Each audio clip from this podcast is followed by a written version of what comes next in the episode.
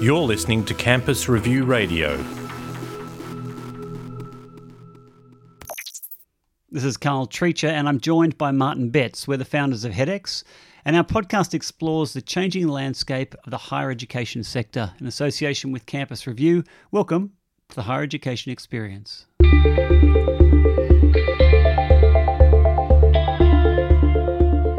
Welcome to this episode of HEDx. Martin, who's our guest today? A very interesting guest this week, Carl. We've got our first contribution from North America. Her name's Lynn Bosetti. She's at the University of British Columbia in Canada and was formerly a Dean of Education at La Trobe University in Victoria. So a very interesting perspective at a very interesting time to our sector. There's been all sorts going on this last week or so. Well, without giving it all away, you said it's very interesting. Give us a little bit of a headline. Well, it's we normally have a pattern and a cycle in Australian university settings of the major policy things coming out at the start of the year at the UA conference, followed by a May budget, and us all sort of playing catch-up in response to that.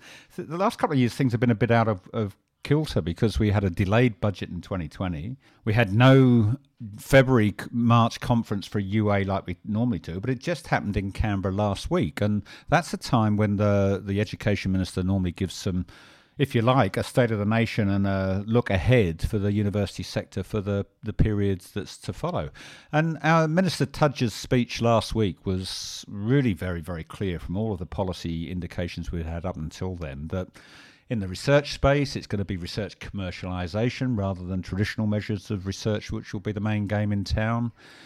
He is under lots of pressure from lobbyists in the sector to open borders, but his challenge to the sector is to find 10 million new Australian university students in 10 years' time that are studying offshore or online with our universities, in contrast to what we've been doing up until now.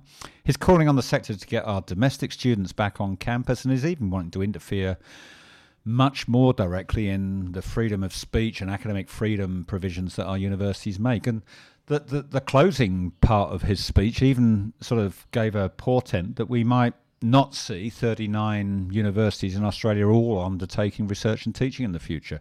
I'm sure there's been an awful lot to learn for our vice-chancellors coming back from Canberra last week. And what's the fallout? I mean, I'm surely you've got your ear to the ground in all sorts of places. What have you heard in terms of the way those messages have landed? Well, I've spoken to a couple of vice-chancellors just in the last 24 hours, actually, and, you know, I think there's a lot of people speculating that it's pretty clear he knows what he wants to see happen. I don't think there's absolute certainty that he knows, and certainly that they know, how it's meant to happen at the moment. So there's going to be a fair bit of scrambling around. But those vice-chancellors scrambling to work out what the master wants are also then returning home to their campuses, where it's almost, you know, everywhere it's the end of semester one now. Some vice-chancellors have got lockdowns again. We've got exhausted staff in their university heavily into marking. They're being expected to get back onto campus and still be online for domestic and international students next year. We've even had the last major state of universities reporting to their state parliament. All of the New South Wales universities' annual reports got presented to parliament in the last week or so, and half of them are losing money and the other half are making a lot smaller margins than they have before. VCs are getting it from Canberra, they're getting it from their own campus, they're getting it from above and below. We've said it before, but the emotional labour of being a vice-chancellor has probably never been greater than it is right now. Wow. You know, when the pandemic started and business across all sectors went into freefall and tried to find their feet and find a way forward, I didn't really expect, to be honest, that the higher education sector would be still having this experience, this much pain, this much ambiguity, this much universal uncertainty around the way forward. In business outside of this, you know, the sectors that we work in tech and finance and insurance and even building and plumbing, you know, we've turned the corner. You know, people have found new ways to operate, new strategy, new culture that's driving that. It's certainly new. They haven't reverted back to any old ways of working, but they've found new solutions, and now they're moving in that particular rhythm, whereas I get the feeling that's not happening here. Well, I don't think it is happening, and it's causing a real lot of challenge and turmoil for the leaders and those that are being led in terms of the emotional labour of working in a university. It's the theme of Lynn Bosetti's interview. Maybe we should give it a listen. Let's do that. Our guest today on HEDx is Professor Lynn Bosetti. Lynn is our first guest from North America on HEDx in our podcast series to date, where she's working in Canada as a professor of educational policy and leadership studies at the University of British Columbia. Lynn's a leading researcher in university leadership. She's served as a Dean of Education in both UBC and at La Trobe University in Melbourne. And she's undertaken over her career some really in-depth research into the challenges of academic leadership amongst deans and vice-chancellors, amongst others, in the UK and in Australia. She's published widely on what she describes as the emotional labour of academic leadership. And particularly of interest to me today has been her most recent writings on the unusual form of bullying emerging in universities that she calls the incivility of academics towards their supervisors and the impact that this is having on the emotional challenge of those roles. What a great guest to join us on HEDx. Lynn, welcome to this podcast. Thank you. I wonder if to start with, Lynn, because a number of our listeners here, particularly in Australia, might not be fully familiar with what's happening in other parts of the world. We've become a bit isolated lately. Can you tell us what's currently happening in universities in Canada in terms of, are people still working at home? Are people back on your campuses? Are the finances as badly hitting Canadian universities as they are here?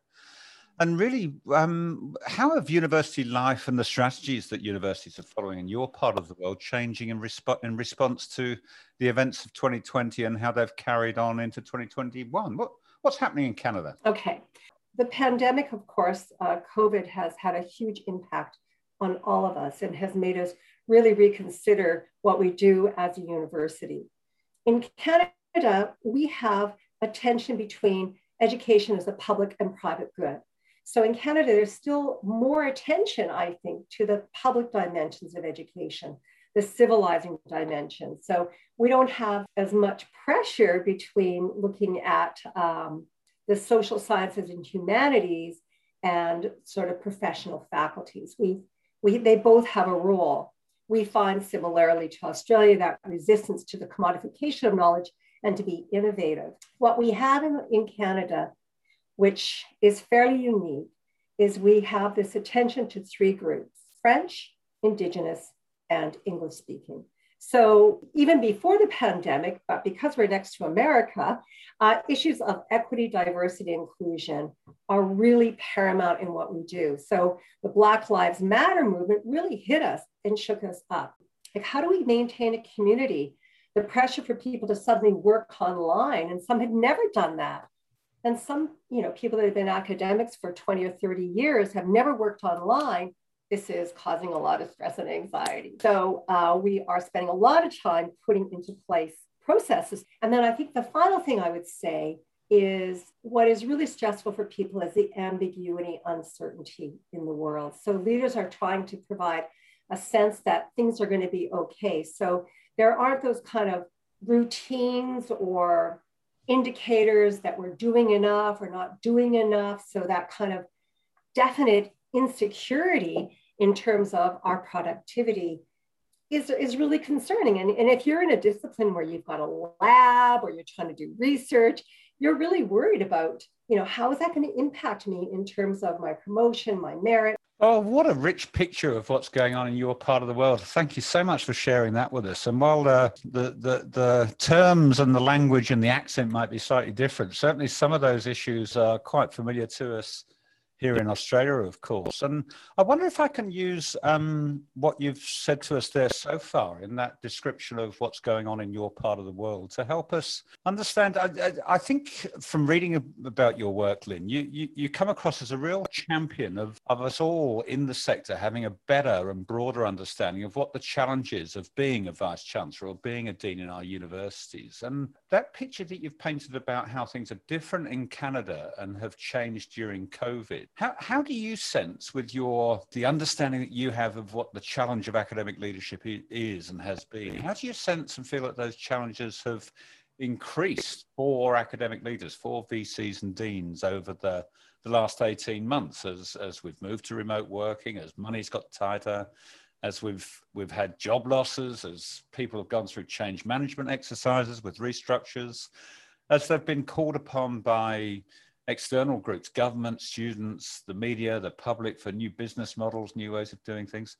How has the challenge of being a vice chancellor and a dean changed during COVID, do you think? I think that there is an enormous pressure on university leaders. So I'm going to talk about the vice chancellor and faculty leaders.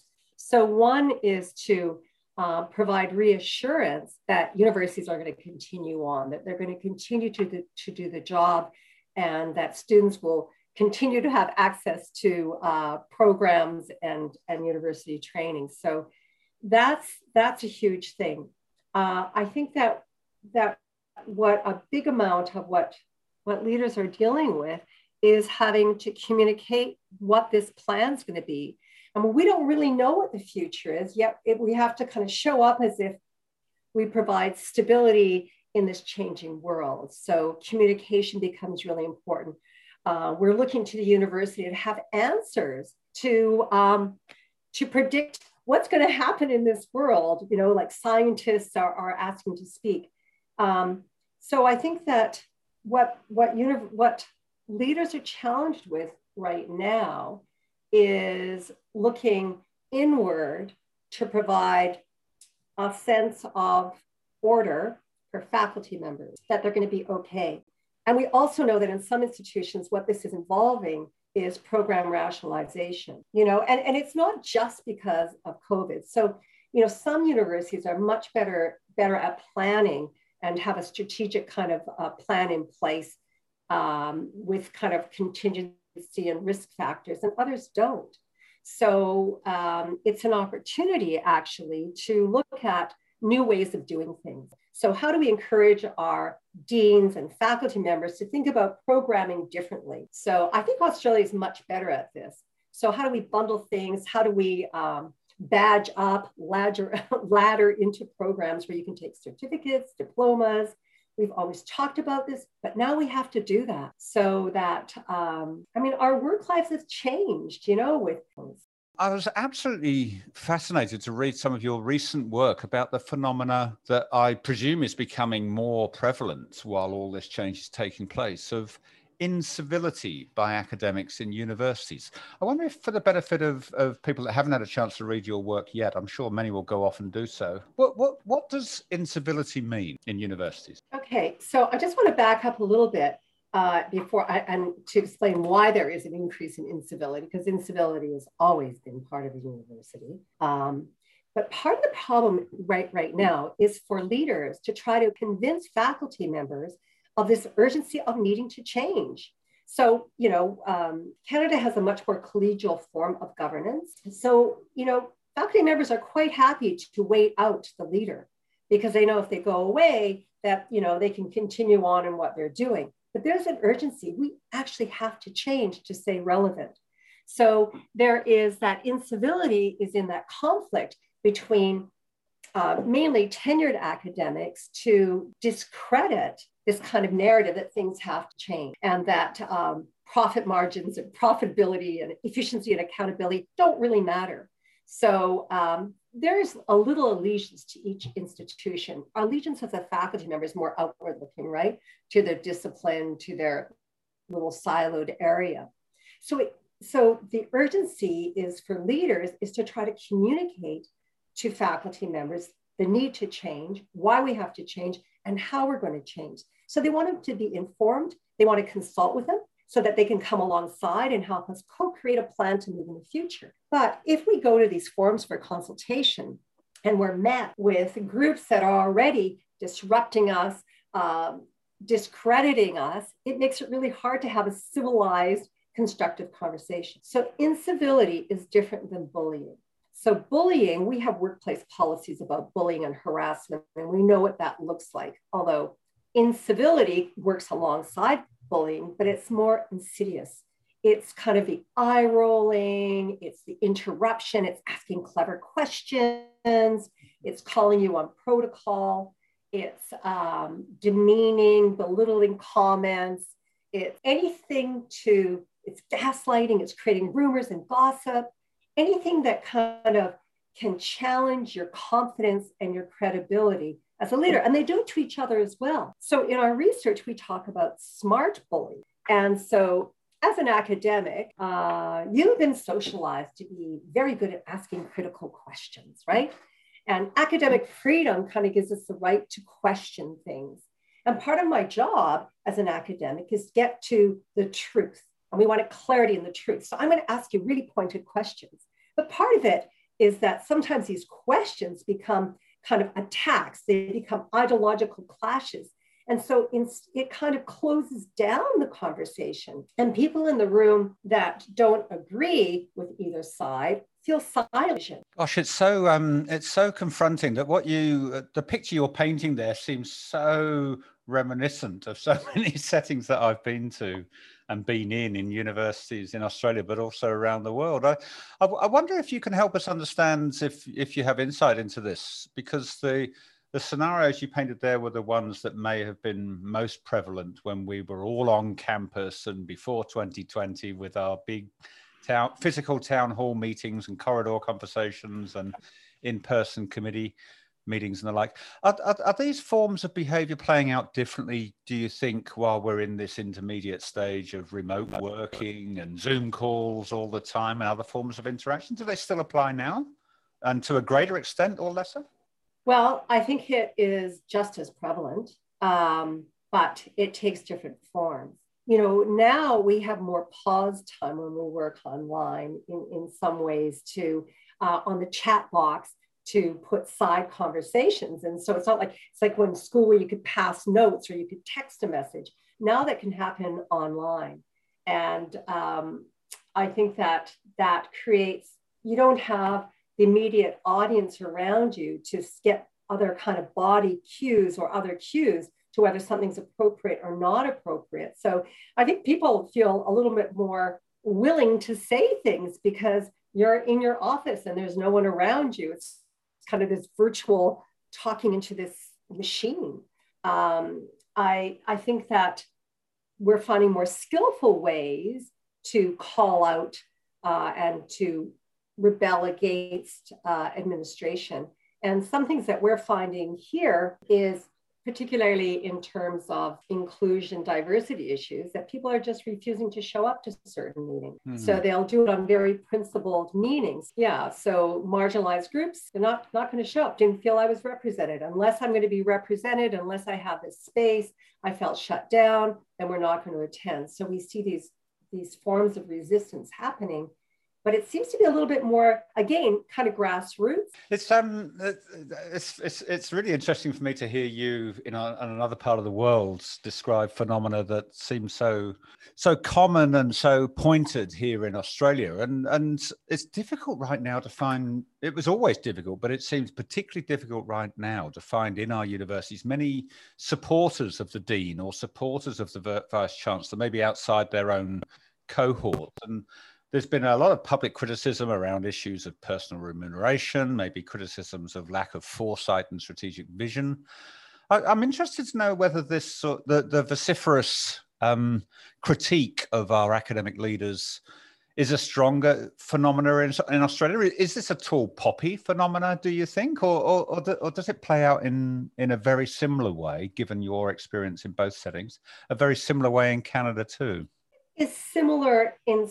It is similar, but I was a bit taken aback at the kind of discourse, the kind of language that's used is much more, I felt a little more hostile and pointed in Australia. So I think that must be a cultural thing. I think the problem is in Australia, there's a bigger divide between leaders and staff, between management and faculty and staff. And there's a number of reasons for that. It is unusual for someone to have a leadership position in Canada that isn't recruited from the professoriate.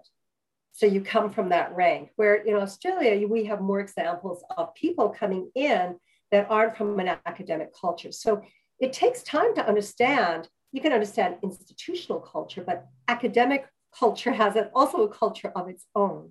So that divide is there. And then another factor of what creates this lack of support group, it's very competitive in Australia in terms of not wanting to give away your secrets, your corporate secrets. So even in working with other deans, you know, you are I mean, they have groups like deans of certain societies, like deans of education all meet. That's where I come from. And there's certain camaraderie in that.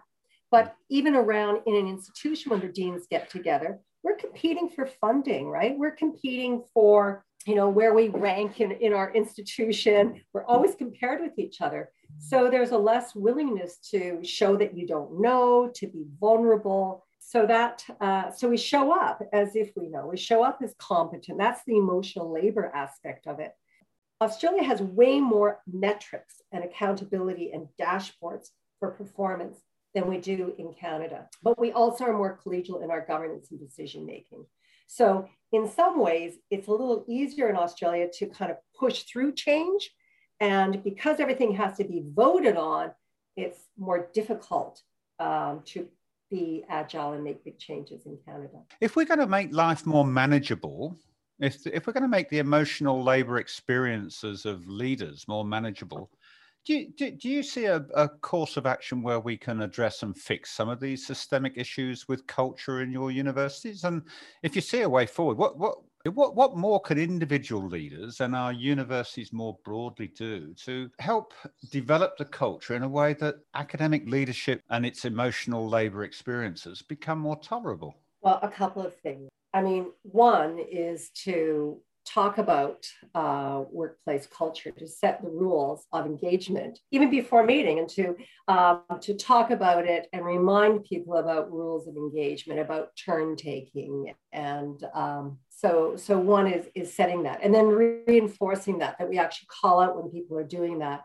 when they're interrupting, to actually manage that by asking them to pause and not interrupt. So it's to actually collaboratively talk about the kind of culture we want and what does that look like and what are we going to do together to maintain and create that. And that's one part of working. But the other part of a leader that I've come to understand is trying not to take things personally and to understand when my colleagues are really acting out that there is something that is they're really passionate about.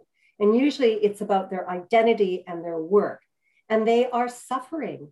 And they are rebelling because what you're proposing has no place for them. So it's trying to create a space for them to feel heard and to feel validated and trying to move forward. Sometimes when they just feel heard, we can move forward. But there's also, I talk in my writing about, you know, false hope and critical hope, this idea of critical hope and a little bit of utopian thinking. I think that as leaders, we do this work because we really believe that we can make things better. We're not doing it, I mean, I don't think it's just for ego, but I think that our vision and our plan really, we believe, is going to make it better for everyone. And some will bring along and some we won't. And so I think as a leader, I think about how much time I'm going to invest in helping those that feel disenfranchised or angry or not included. How much time can I spend to make them feel heard and help them find a place in the new vision? And how much time I should then devote to saying, you know what, I really think you would be happier elsewhere. So to help them have an option to leave with dignity, right? To have a choice, to help them understand that they should voluntarily leave so they have they can leave with some dignity, and we can actually acknowledge what they've done. So when a culture becomes so toxic, it is to a point where there is a group where you may never be able to change them. And so what we really need to do is to get rid of them, is to help them find another place where they can be valued and they can do the work they're doing. And I'm going to put my faith and energy into those that are going to be able to come alongside. And sometimes that just happens. There becomes an impasse. Sometimes it means that you have to turn the organization so upside down and shake it up, as has happened quite a bit in Australian universities, so that we can start again. And that's pretty scary. That doesn't happen as much in Canada, but I'm really amazed at the amount of restructuring that happens in universities in Australia. And I think we can learn a lot from the process in place to do that.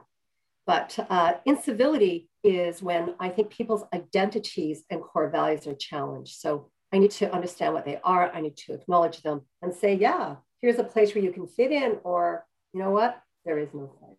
Well, you've taken a great place in our podcast series here today, Lynn, and I thank you for sharing your lifetime of research and expertise in matters that have been so much of my life over the last 40 years. And so for giving us insights into issues that are so much at the heart of those that are leaders and being led in our universities in Australia and around the world at this point in time. Thank you very much, Lynn, for being our guest on HEDx. Thank you so much.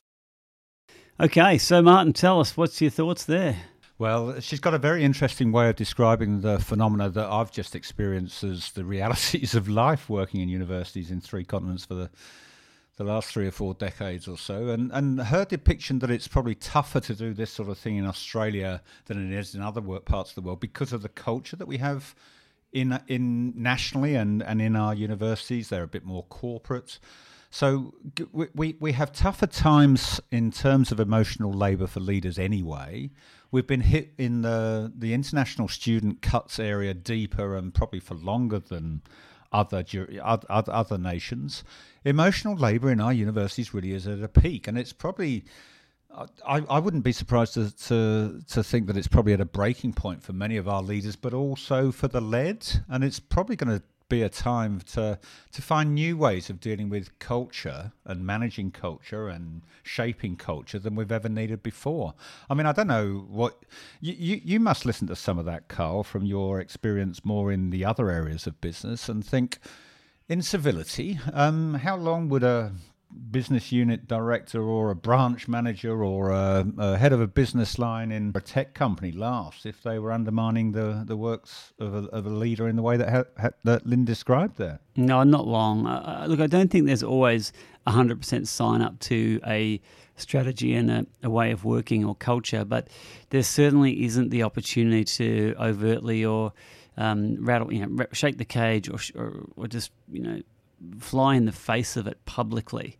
That doesn't happen. The only reason we get organisations performing better is because there's a mutual sense of respect. Not necessarily a chain of command, but there's certainly a sense of respect and understanding that you are part of the bigger machine and you've got a role to play. And it's not a subservient role by any means. You can certainly do what you need to and bring your whole self to work and get invested in it, but to be cynical and openly sort of tearing things down in terms of that, to answer your question, you wouldn't last long.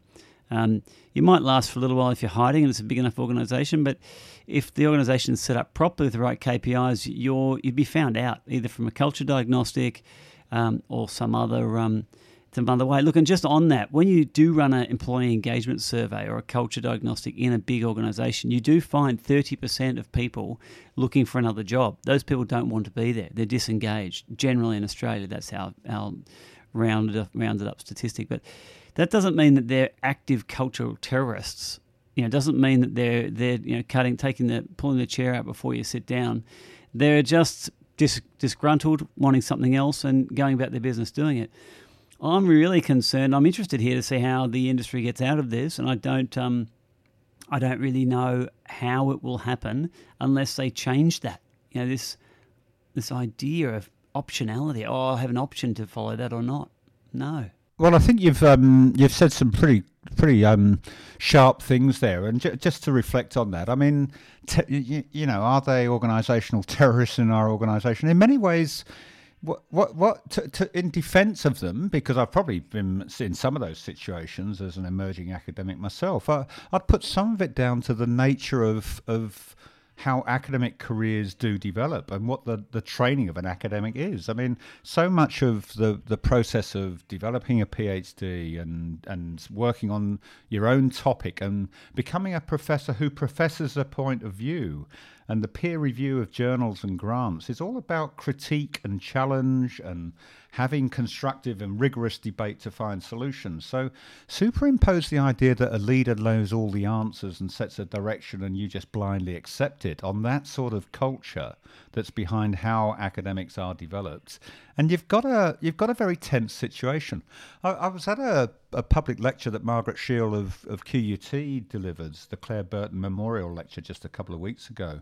She actually, from the point of view of other aspects of culture, was suggesting a new KPI, because one of the KPIs that the sector uses really quite strongly is that of an H-index. It measures your personal research and how much other people listen to you, and therefore how influential you are. People get appointed, promoted, they go on to become vice chancellors on the basis of that. And Margaret outlines the idea of developing a new index called an M index. She also referred to a C index, an M index measuring how good at mentoring others are, and a C index measuring how good a collaborator someone was. Now, these don't exist at the moment, but given the way we do academic training, I think we will need some new KPIs to develop a culture that will have people being more civil to each other and people joining up to the same sort of, a common strategy with more effect. And I think you're absolutely right that whether it's climate surveys or culture-shaping devices or other things that we can borrow from other sectors to add to the richness of the culture in our sector, there's some solutions to be found to this, and I think we should not give up hope. Good. I'm glad you've got that insight and that motivation. I certainly would love to see a lot of the tools that we know work out of sector, work in sector and help. I mean, I think you and I are only in this to see if we can help the sector make its way through in an effective manner. This idea of the M and H index, there are versions of that already in practice out of sector, particularly around KPIs and organisations that are professing to be innovative.